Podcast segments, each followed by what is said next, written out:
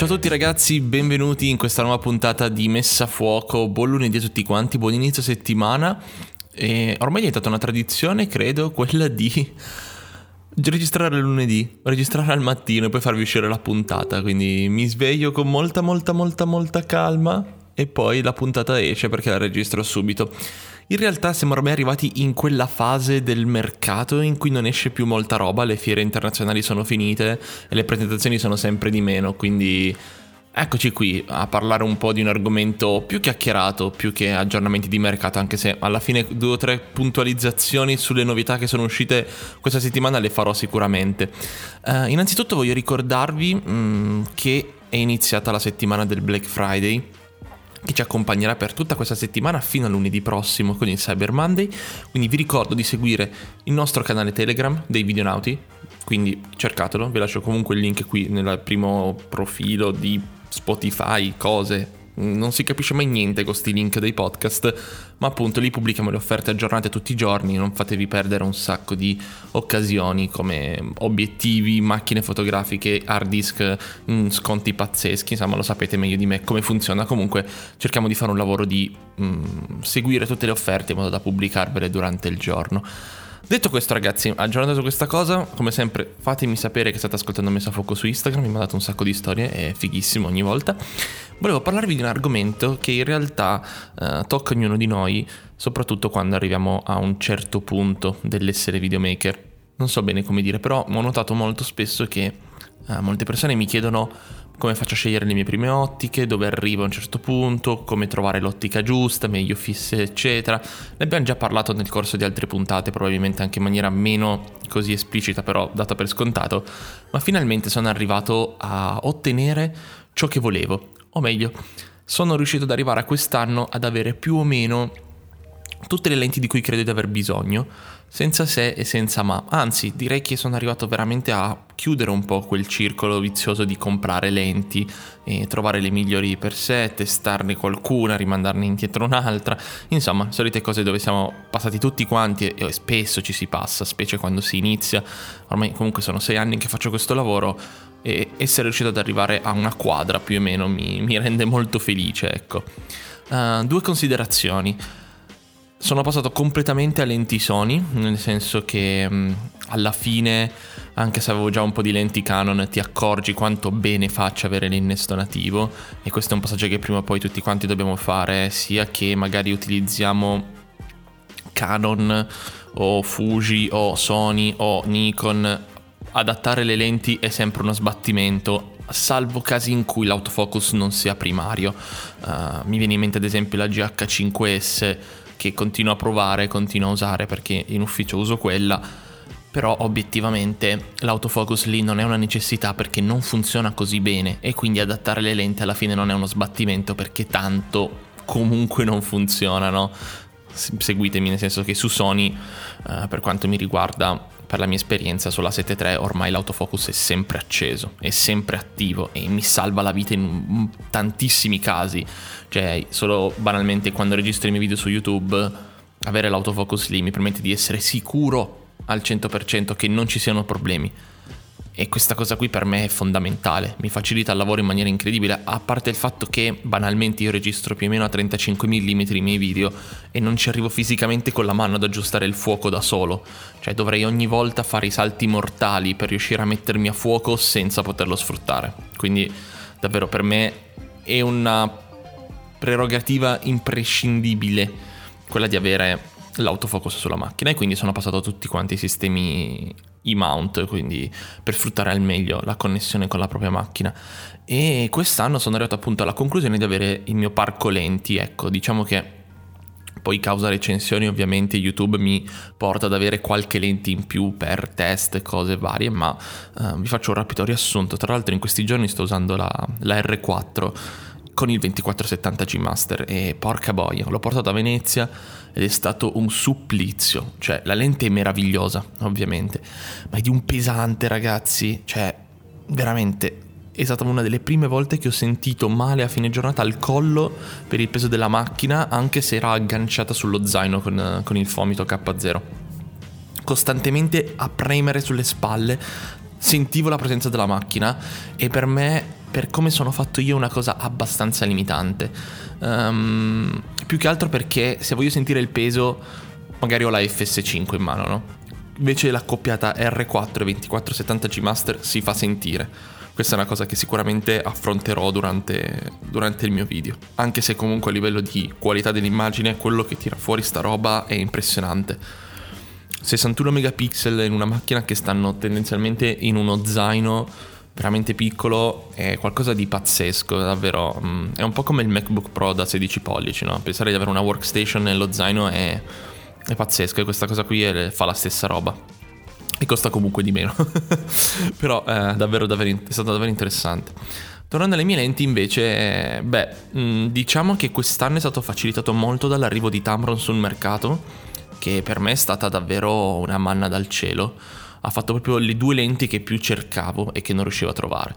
Uh, la prima è stata il 2875 che per me è stata davvero una manna dal cielo. L'ho provato un anno fa quando mi sono trasferito qua, me l'aveva fatto provare Gianluca dei Donatwins che l'aveva appena comprato sulla sua R3 e mi era innamorato, cioè boh, nitidissimo, autofocus perfetto e soprattutto leggerissimo, cioè ce l'ho qui adesso in mano, tra l'altro anche questo qui in sconto col Black Friday, il prezzo più basso di sempre, così ve lo dico, tanto per...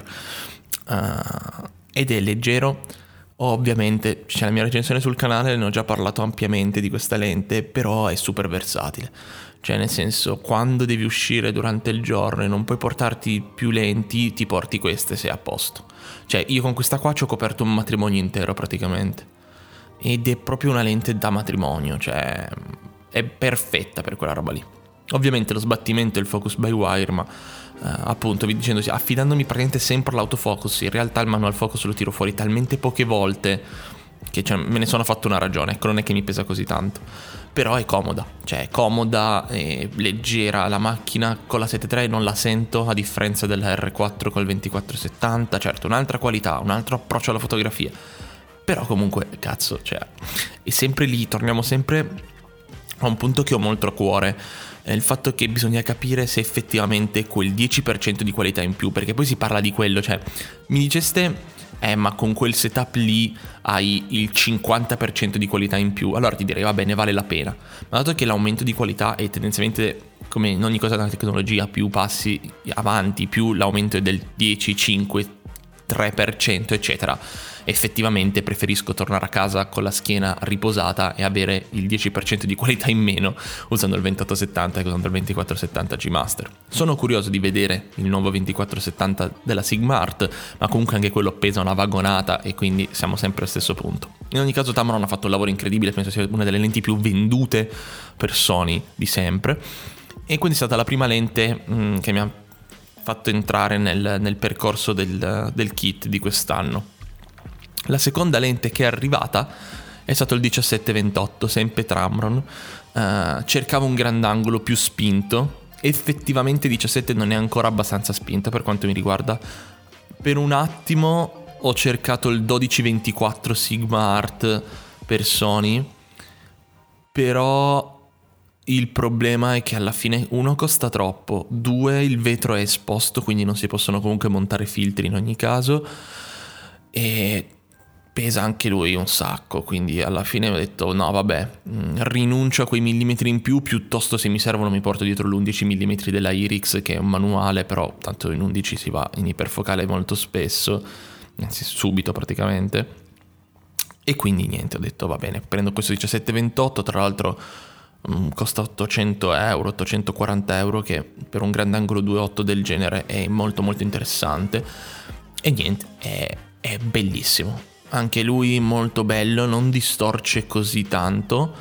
E, ehm, e niente, super versatile, l'ho usato ancora relativamente poco perché nell'ultimo periodo sono andato molto a stringere con le mie inquadrature, nel senso che pian piano che secondo me migliora il tuo percorso da videomaker e da fotografo, capisci che la parte più difficile non sono tanto i grandangoli da gestire, ma sono gli stretti, perché nei grandangoli puoi sempre nascondere della roba, posso sempre magari andare a nascondere della roba, croppare leggermente per tagliare. Sugli stretti i difetti si vedono molto di più. Se l'inquadratura fa schifo nello stretto è ancora peggio.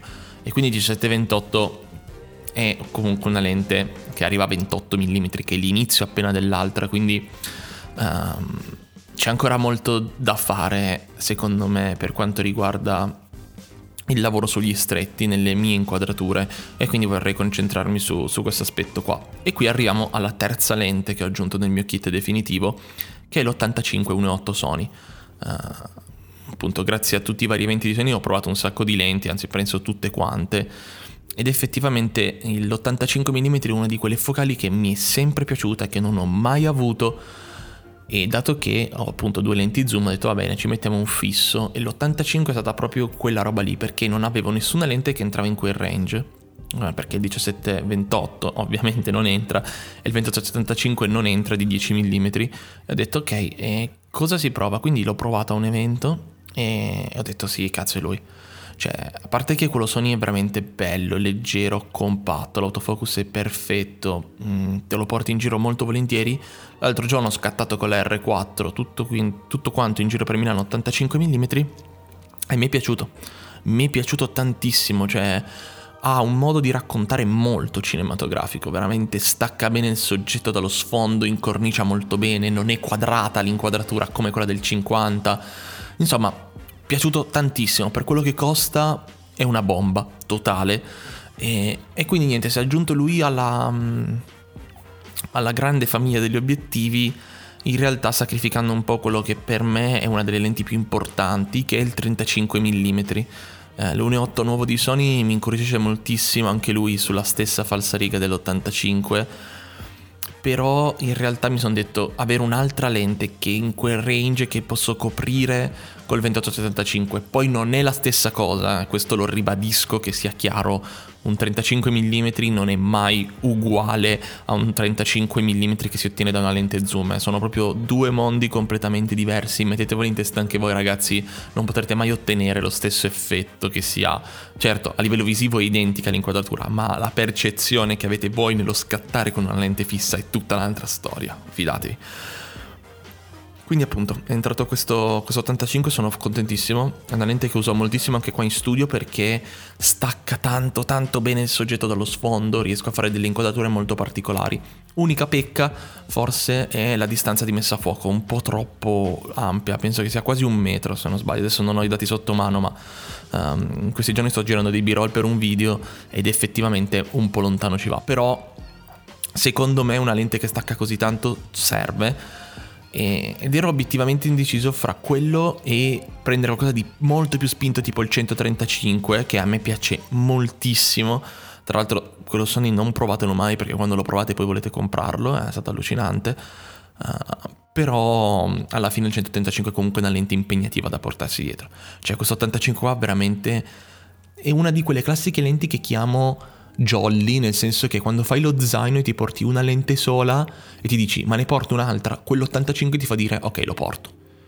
Io quando vado a girare video per YouTube, che quindi esco fuori, Uh, mi porto sempre dietro il 2875 perché tendenzialmente per le recensioni l'obiettivo migliore che posso avere. Uno perché è macro, quindi posso fare dei micro dettagli, uno perché è abbastanza grandangolare, ma posso stringere molto anche per fare un po' di reportage, un po' di street, che comunque sono i generi che come vedete sono sempre nelle mie recensioni.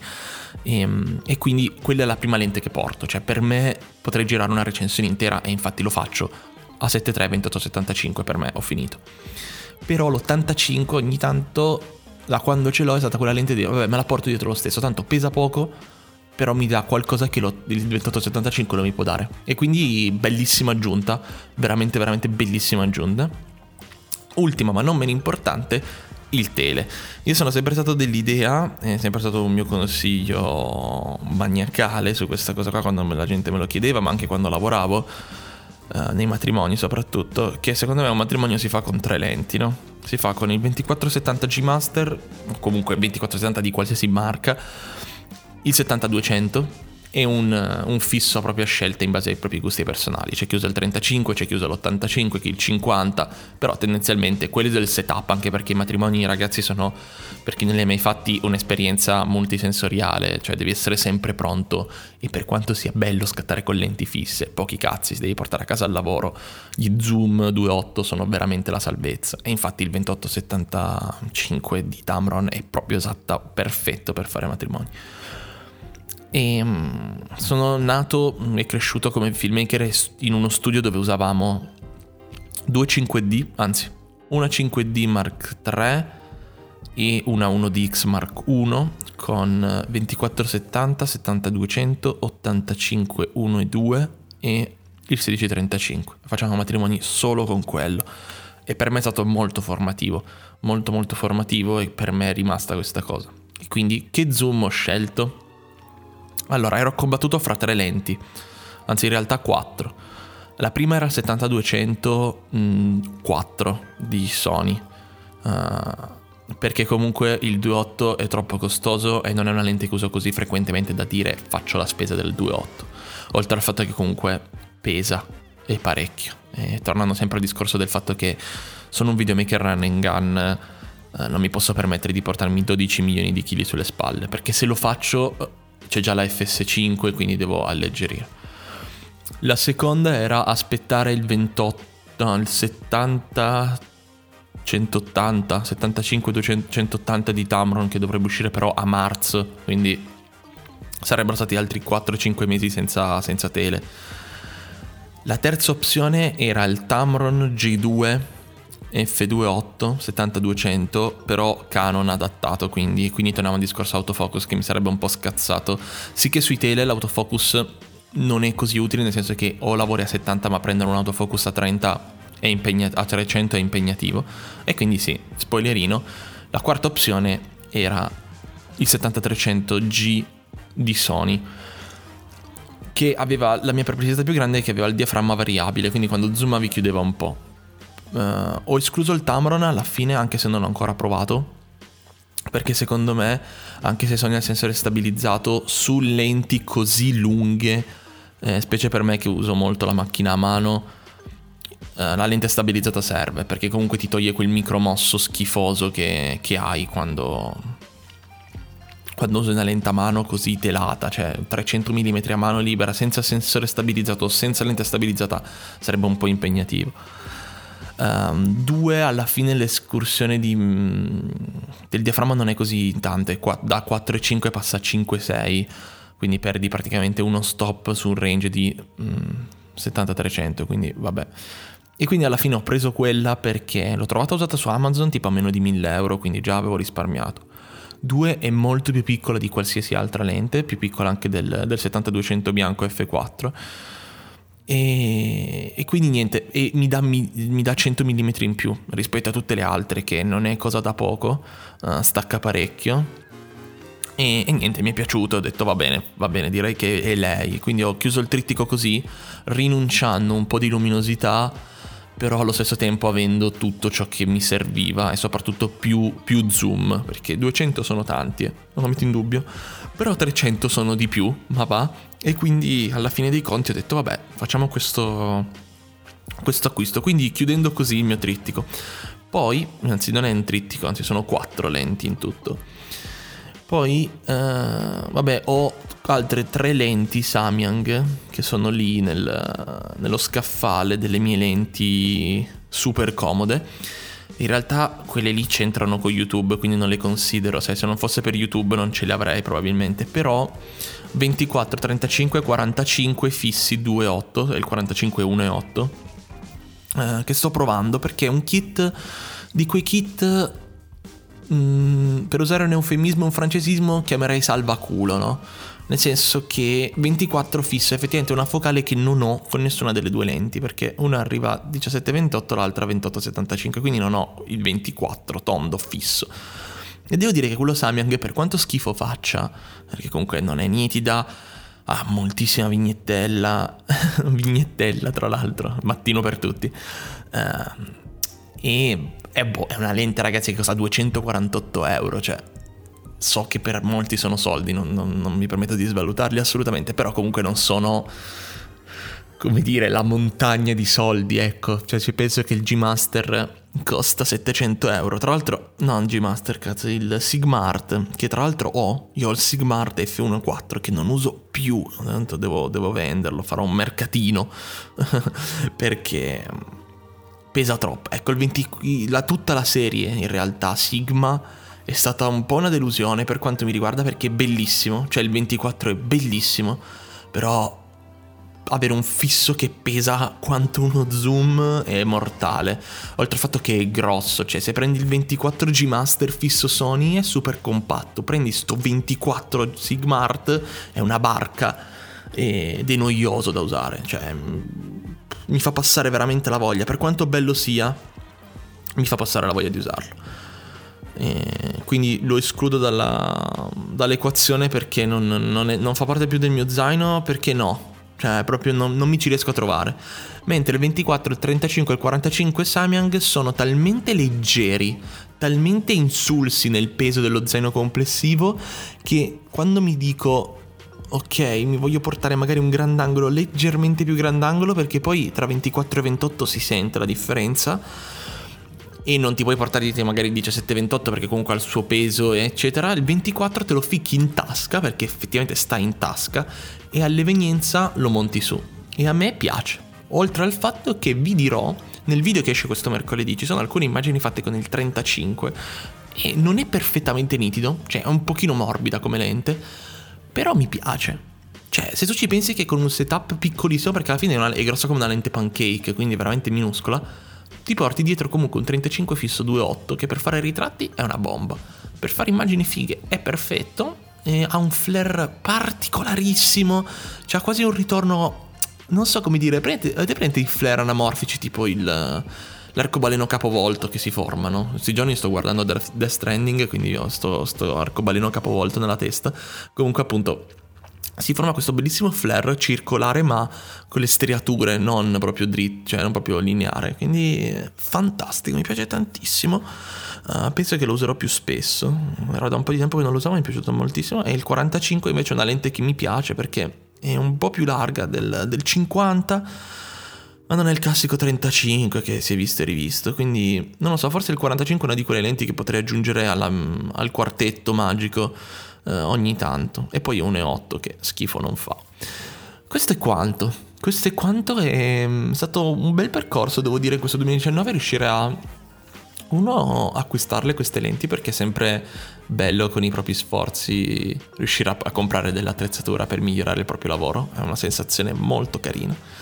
E due, niente, si è, si è finalmente formato questo, questo quartetto d'archi che non voglio cambiare per un po' anche perché mi sono un pochino rotto di comprare lenti eccetera eccetera. E dato che l'arrivo della 7S3 è alle porte speriamo vorrei riuscire a, a mettere da parte i soldi per quello per il Mac nuovo. Vabbè dettagli parleremo magari di finanze un altro giorno. Volevo appunto spendere uh, un attimo due parole per due update che mi sono piaciuti di questa settimana il primo è per il Ronin S e il Ronin SC che finalmente hanno il supporto per il controller della PS4 e dell'Xbox One. Sono molto molto contento, anche se per ora ho visto due video e lagga spaventosamente tanto. Perché, cioè, a quanto pare il problema è che la cosa brutta è che praticamente non è che lui si connette direttamente al Ronin, ma sostanzialmente lui si connette, cioè il joystick si connette al telefono e poi dal telefono passa a Ronin e questo crea lag. Sicuramente al momento il software è stato fatto uscire così, tipo della serie, ah cazzo siamo sotto Natale, dobbiamo riaggiornare la gamma, facciamo uscire questa, questa news. Uh, perché così eh, tornano, tornano, in auge i prodotti e si fa sempre così tendenzialmente con un upgrade firmware uh, di questo tipo, quindi per far tornare un po' l'aspetto wow. Mm, tra l'altro di firmware ragazzi ne voglio discutere bene in una puntata di, di, di messa a fuoco perché in questi giorni sto provando la R4 e l'upgrade che hanno fatto all'interfaccia dei menu è talmente semplice ma così carino che ti giuro, anzi vi giuro, l'odio sul fatto che non abbiano fatto un upgrade per introdurre questi menu tutte le altre macchine perché qui non si parla della possibilità di aumentare l'autofocus che non, non, si può fare perché il processore è quello. Qui si parla semplicemente di prendere i menu ridisegnarli su tutte le altre macchine. E io trovo una cosa folle perché è una miglioria fantastica. Cioè banalmente il menu FN quello a tabella che vi potete programmare per l'accesso rapido. È stato migliorato tantissimo l'impostazione. Cioè lo vedi effettivamente fisico e puoi andare a migliorare le cose.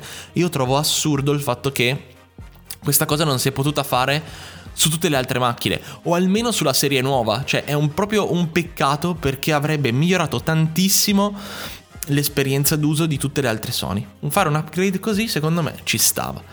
Ehm, Vabbè, comunque, tornando al discorso Ronin, sì, è, stato, è stata aggiunta questa possibilità di controllare Ronin tramite il controller della PS4 o dell'Xbox One. Vedremo in futuro, sicuramente se ne varrà la pena, beh, ve ne parlerò.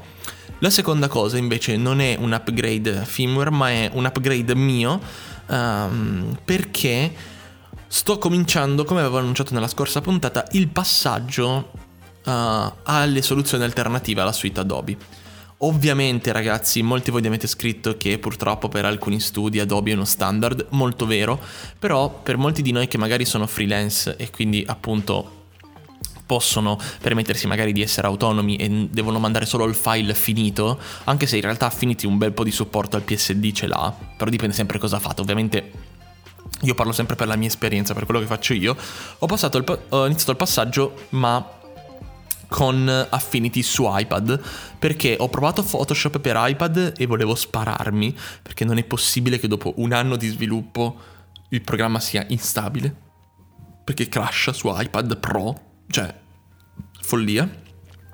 E soprattutto non mi è piaciuto, cioè è limitante. Mentre Affinity Photo, anche se per ora non mi apre ancora i PSD della R4, ma quelli dell'EOS R li ho aperti perché avevo quelli lì su un cloud, quindi li ho aperti così, mi è piaciuto veramente tanto. Mm, ci sono alcuni passaggi un po' macchinosi, però pensare di poter post-produrre la foto comunque dell'EOS R, che è una macchina da 31 megapixel mi sembra, sull'iPad è stato veramente figo. Cioè il camera raw funziona molto bene, uh, le maschere funzionano benissimo, poter effettivamente disegnare la maschera o andare a modificare una cosa sull'iPad è super comodo e in più lo puoi fare in mobilità. E questa secondo me è la figata più grande di tutte perché non ti devi portare dietro il Mac, magari vuoi mettere a posto una foto mentre sei in viaggio effettivamente l'iPad è una cosa che ti porti dietro molto più volentieri. Lo studierò ancora un po', ma penso che entro la fine dell'anno potrei farci un video riguardo.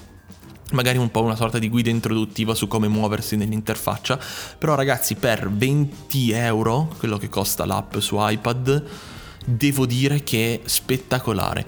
Avessero fatto una versione leggermente alleggerita uh, per iPhone, l'avrei presa anche lì.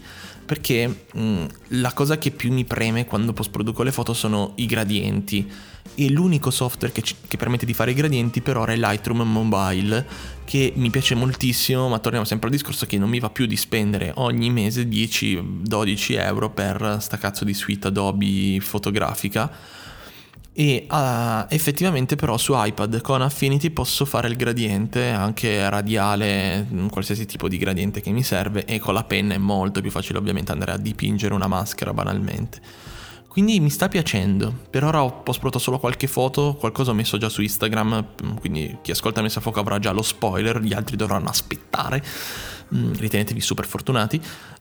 e, um, e, niente, è stato un bel inizio, un bel inizio di, di test. Devo dire che mi sono trovato subito a casa, ecco.